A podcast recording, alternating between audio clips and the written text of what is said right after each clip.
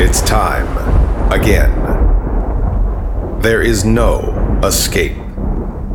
You are under my power. Look into the hypnotic eye and repeat after Mr. Lobo.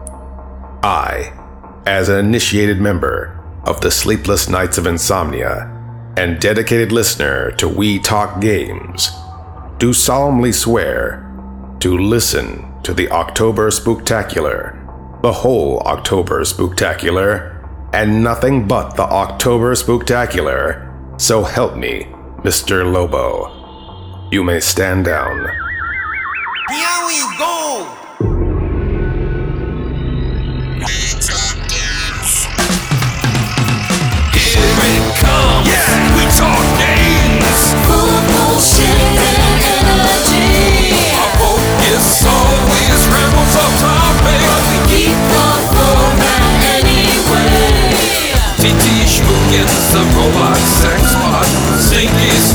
So bad he smells. We take turns choosing the games that we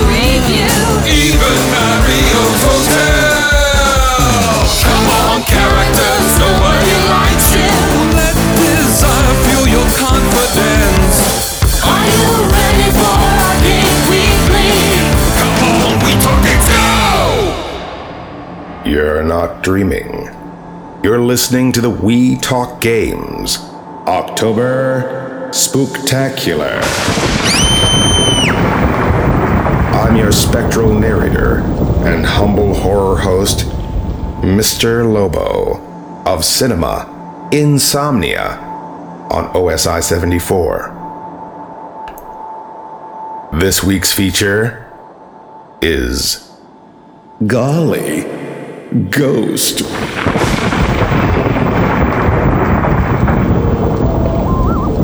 And now for something different. This is We Talk Games Arcade Weekly, an arcade review show brought to you each Monday free of charge from your friends over at WeTalkGames.com. I am your host, Kyle Von Kubik, and uh, I'm all alone. This is a little bit different format than what we normally do. You're, normally, there's a, a co host of sorts or some other voice talking back at me, but no, this is just me. Uh, I opted to do this solo show because I want to talk about a game that I love, and not because it's a game that I revisit or play very often. In fact, I probably only played it a handful of times, but rather what this game represents for me specifically, uh, which is a time of childhood wonder. So there's a few specific elements that need to be understood for this very personal narrative.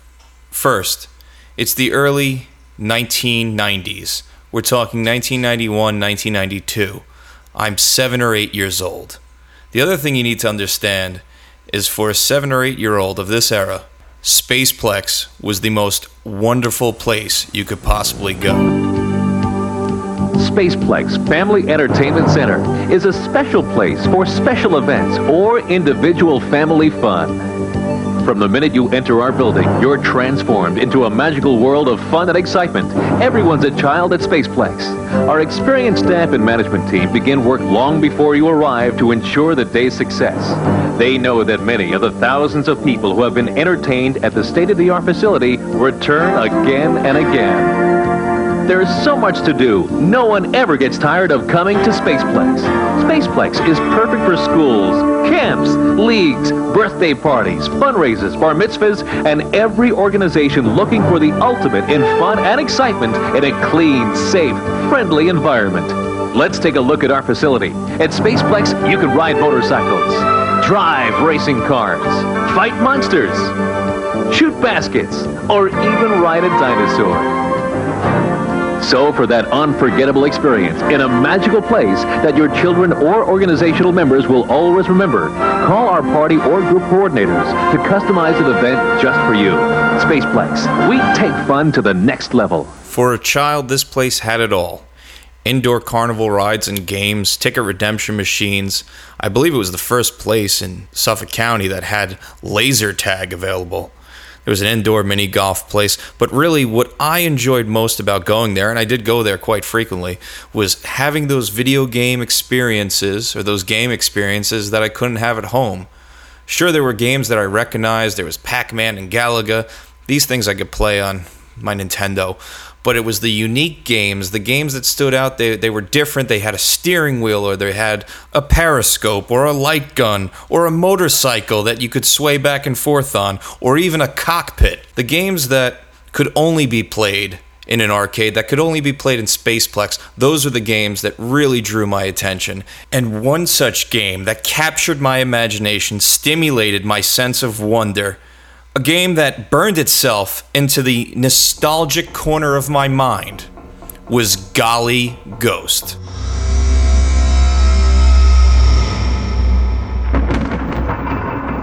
Once again, turn off all the lights and set a pumpkin on fire outside your house as we prepare to foster nightmares and emotionally destroy the minds of children for years to come. We are not alone. For poltergeists have come down from the astral plane to wreak havoc on our doors, windows, picture frames, lamps, and major appliances. They are Jack Nicholspook, May Worst, Rodney Dangerous, and store brand Boo Berry. Or at least, that's what it looks like their names should be. The brilliant minds at Namco finally decided to make a game with cute, mischievous ghosts in it. Charge up your proton packs and get ready for some serious bustin' that'll make you feel good. Certainly not the worst ghost busting you'll see this year. Get ready for tonight's feature Golly Ghost. This is Mr. Lobo. Insert coins. Essentially, Spaceplex was just a warehouse located in St. James. But to me, at age 8, it was a mecca of fun and excitement. This place wasn't just an arcade, it was a experience. It had atmosphere. When you first walked through the doors past the security guard, there was a long tube with strobe lights that would lead you into the main portion of this complex. That hallway was designed to make it feel like you were being transported to another world, and at the other side, there were day glow colors and black lights. You'd hear the buzz of the different machines, arcade machines, ticket redemption machines, pinball machines, all chiming and humming at the same time. And at the center, an 18 foot tall tower called the Mini Web, which was a jungle gym type amusement that you would go into and climb to the very top by traversing these different webs of what I can only describe as industrial rubber bands. The decor, the motif, the signage, everything was leading into this whole experience and atmosphere of being a spaceport from elsewhere, from some other planet where weary alien travelers would gather to rest, relax, play air hockey. but of course, it wasn't that. It was very much a business, and a shady one at that.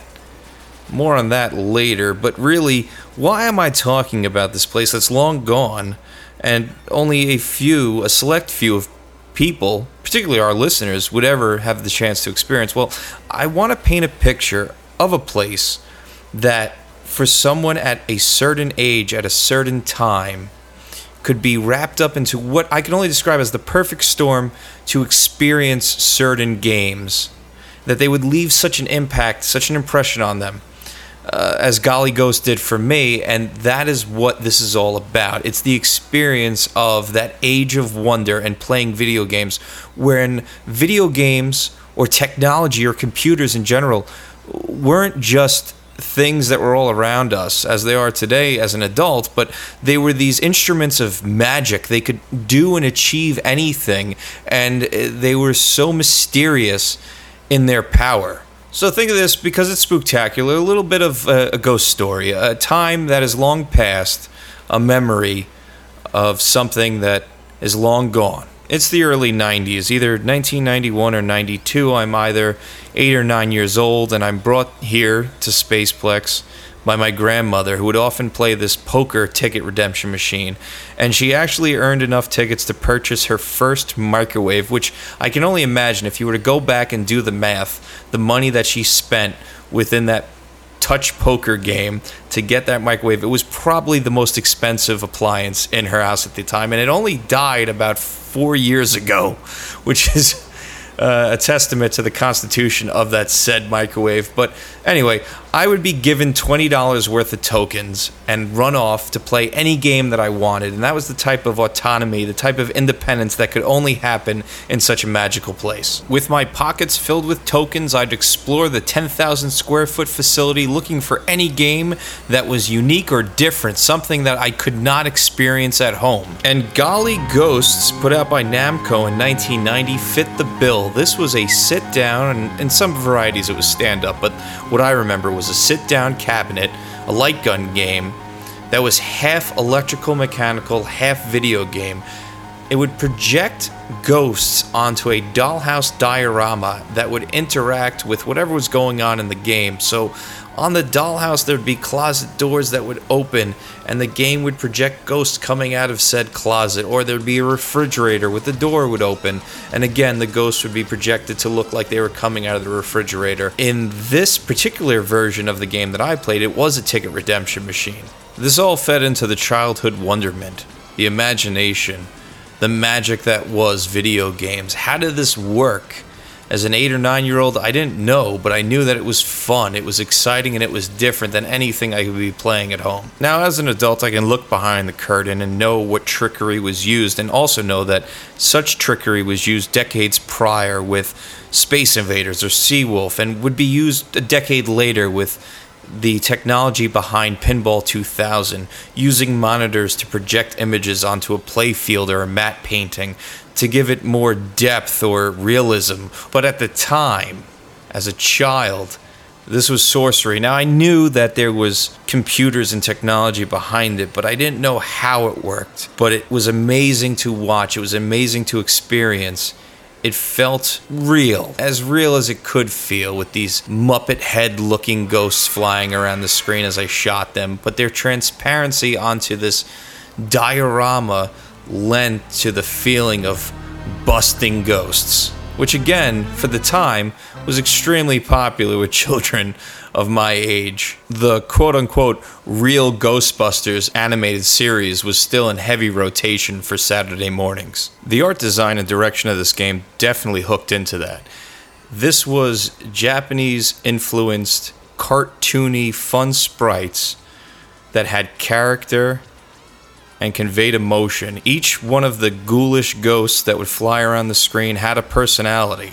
The game didn't delve too much into plot or story, but you could tell each one of them had their own sort of backstory of where they came from. Couple that with the trickery being used to project these images onto the playfield or onto this diorama, it really felt like you were playing a cartoon more so than games like Space Ace or Dragon's Lair, which gave me the same sort of notes as a child, but this was much more interactive. And this art style was not just something that happened on the screen, but all around this cabinet, which you might take for granted. But we've talked about it in the past. A lot of times, games had this sort of disconnect between the cabinet itself and then the game it played, even when it was between the marquee, the side art, and the controls. Sometimes for example, Blueprint, it looked like three different art houses had designed those different portions of the cabinet. Now, looking at Golly Ghost, there was a continuity between all of the artwork used, whether it was the physical that was on the cabinet or the digital that was being displayed. Everything felt calculated,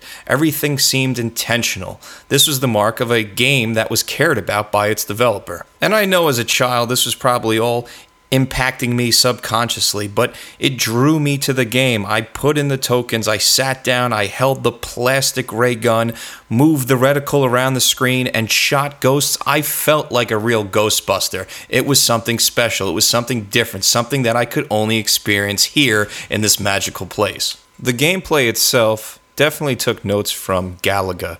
The ghosts would move in patterns that were very similar to the galactic space dancing you'd see in that game. The dollhouse would give visual tells. Closet doors would rattle, toilet bowl covers would shake, a steamer trunk would pop open to let you know where the ghosts were going to appear next, which room they were going to pop out of. And normally the ghosts would appear in one room and swoop around the house in some sort of pattern and exit in a different room. The house was comprised of five rooms a bedroom, an attic, a bathroom, a kitchen, and a living room. Each room had different props that the ghosts would interact with. The bedroom had a bed and a closet. The television was in the living room and it would turn on and ghosts would come out of it. There was also a front door of which the ghost would enter. In the kitchen, it was the refrigerator or the stove. In the bathroom, the toilet bowl or the tub. And in the attic, an armoire and steamer trunk. Golly Ghost was a two player simultaneous game. So, depending on which gun you chose, left or right, you'd assume the role of the faceless hero Zip or Zap. At its base, at its foundation, the gameplay wasn't anything special. It wasn't any different than light gun games that have come before it.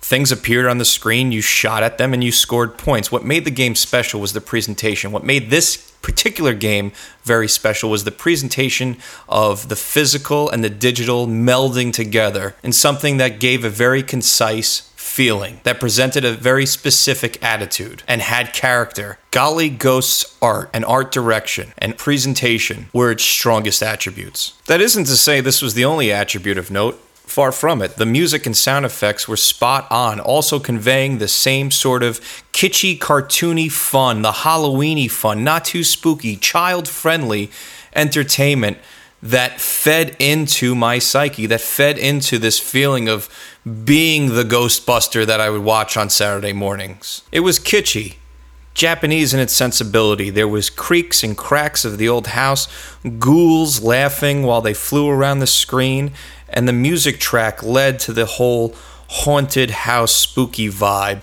And in between each stage, music that I can only describe now as pachinko jackpot esque. If I had to describe the audio in a single word, it would be fun. And I don't think Golly Ghost would be as fun as it was without the audio, which isn't always the case with arcade games, but for this particular game, the audio lent to the game's kinetics. It felt good to shoot ghosts because you would hear them pop on the screen. When you fired your ray gun, you heard the firing happening. Uh, the tallying up of the score at the end really felt like you were achieving something. The video and audio stimulation complemented each other as partners. They were two halves. Together, they were a whole. So, what was the catch? Why isn't this game considered some sort of gold standard for perfection? For starters, it was far from perfect. In fact, it fell into the pitfall many arcade games did at this time, uh, particularly ticket redemption machines. It was made to gobble quarters, and the gameplay, while fun enough in the beginning, becomes increasingly difficult to the point of impossible. The game itself only has four stages, but you'll be hard pressed to get past the third. It's sort of a bait and switch. The game starts off as if it would be an easy experience, something that could be mitigated by yourself. There are four main ghosts with different colors that move at various speeds, and a fifth ghost that is represented by the stage and is some sort of household item reimagined as an apparition.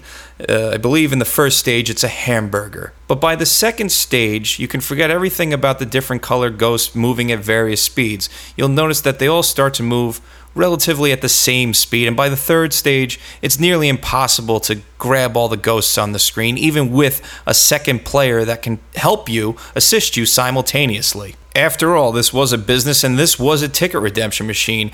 Golly Ghost employed a threshold mechanic so that if you didn't achieve a certain amount of points by the end of the stage, it would result in a fail state. This is the biggest detractor for the game overall, an artificial difficulty that's blatantly unfair. And I believe that this factor, this factor alone, is what regulated this title to the realm of the forgotten. But at the time, it didn't matter. I was a child and I wanted to see what came next. And I believe I probably spent all $20 worth of tokens on this game the first time I played it. But now, in hindsight, I can recognize that this game is mediocre at best its shortcomings are probably because it was originally designed as a ticket redemption machine, therefore hindering it as a good arcade game.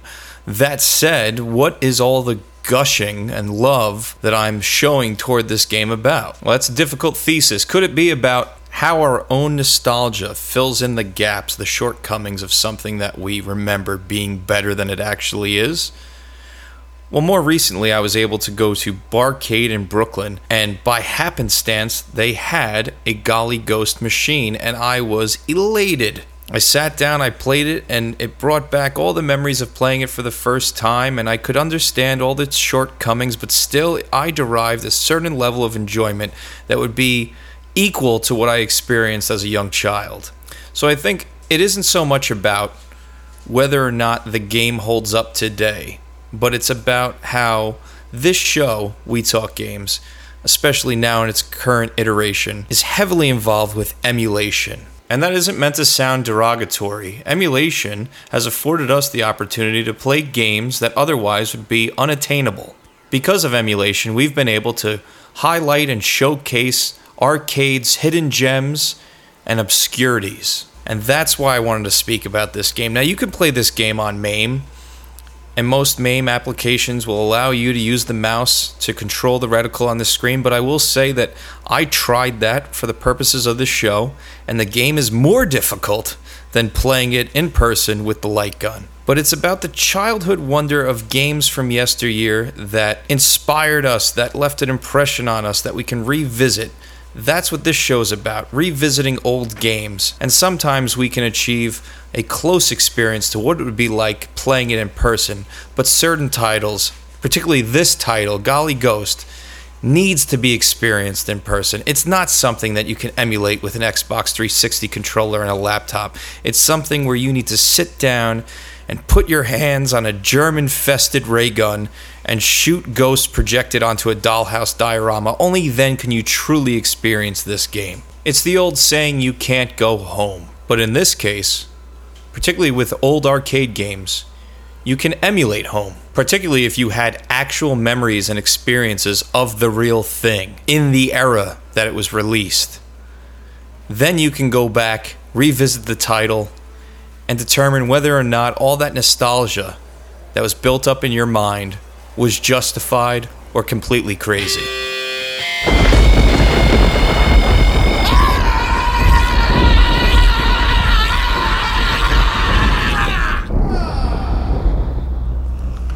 Uh, hey yo, guess what? Stinky the Game Master here for uh, Halloween for trick or treat treat tips. It's hot today.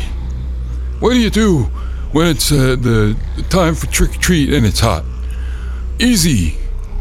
You uh, you put. Oh, I didn't prepare anything today. I was uh, listening to Kyle's show and I got melancholy flowers around the ears, and the heart pulls on the heartstrings. You know. Minds me when I was a little baby. I was right there in Ford's Theater, President Lincoln, and Mary Todd, Kelly, and everybody else. Old Chicago, why do you have to go? Everybody sing and dance. You want to do something uh, fun? Maybe you don't want your iced tea to get uh, too diluted, you know? So what you do is you take some of your iced tea and you put it in an ice cube tray where you freeze that.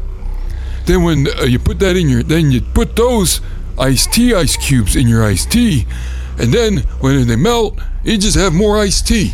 Here's Mr. Lobo. This is Mr. Lobo, and you're listening to the We Talk Games October Spooktacular, Week 3. Golly, Ghost. We Talk Games is not responsible for the safety of those in attendance.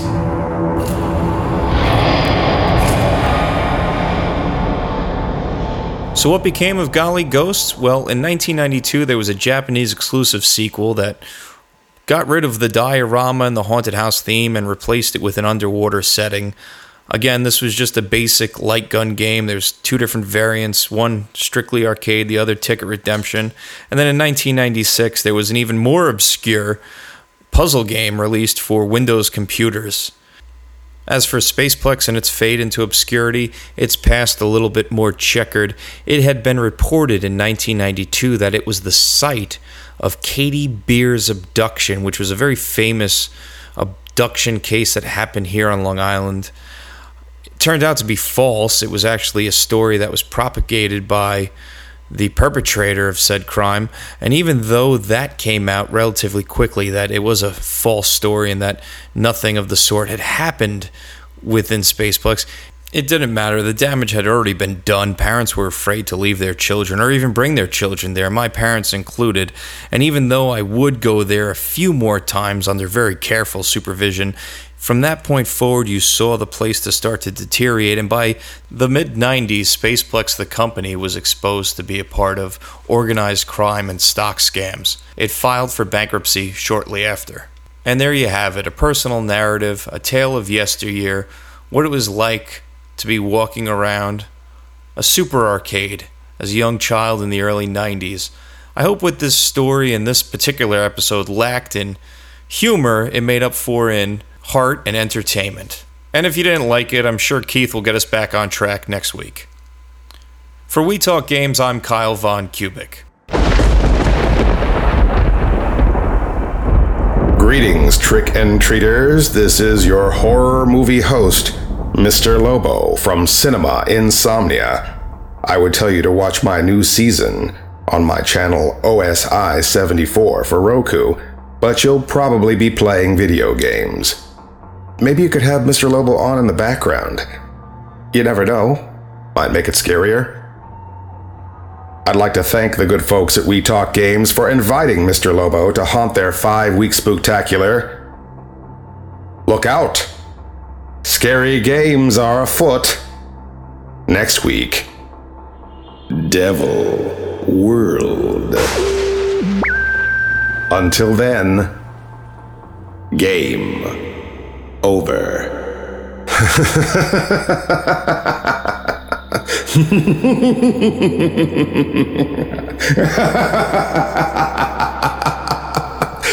it is funny.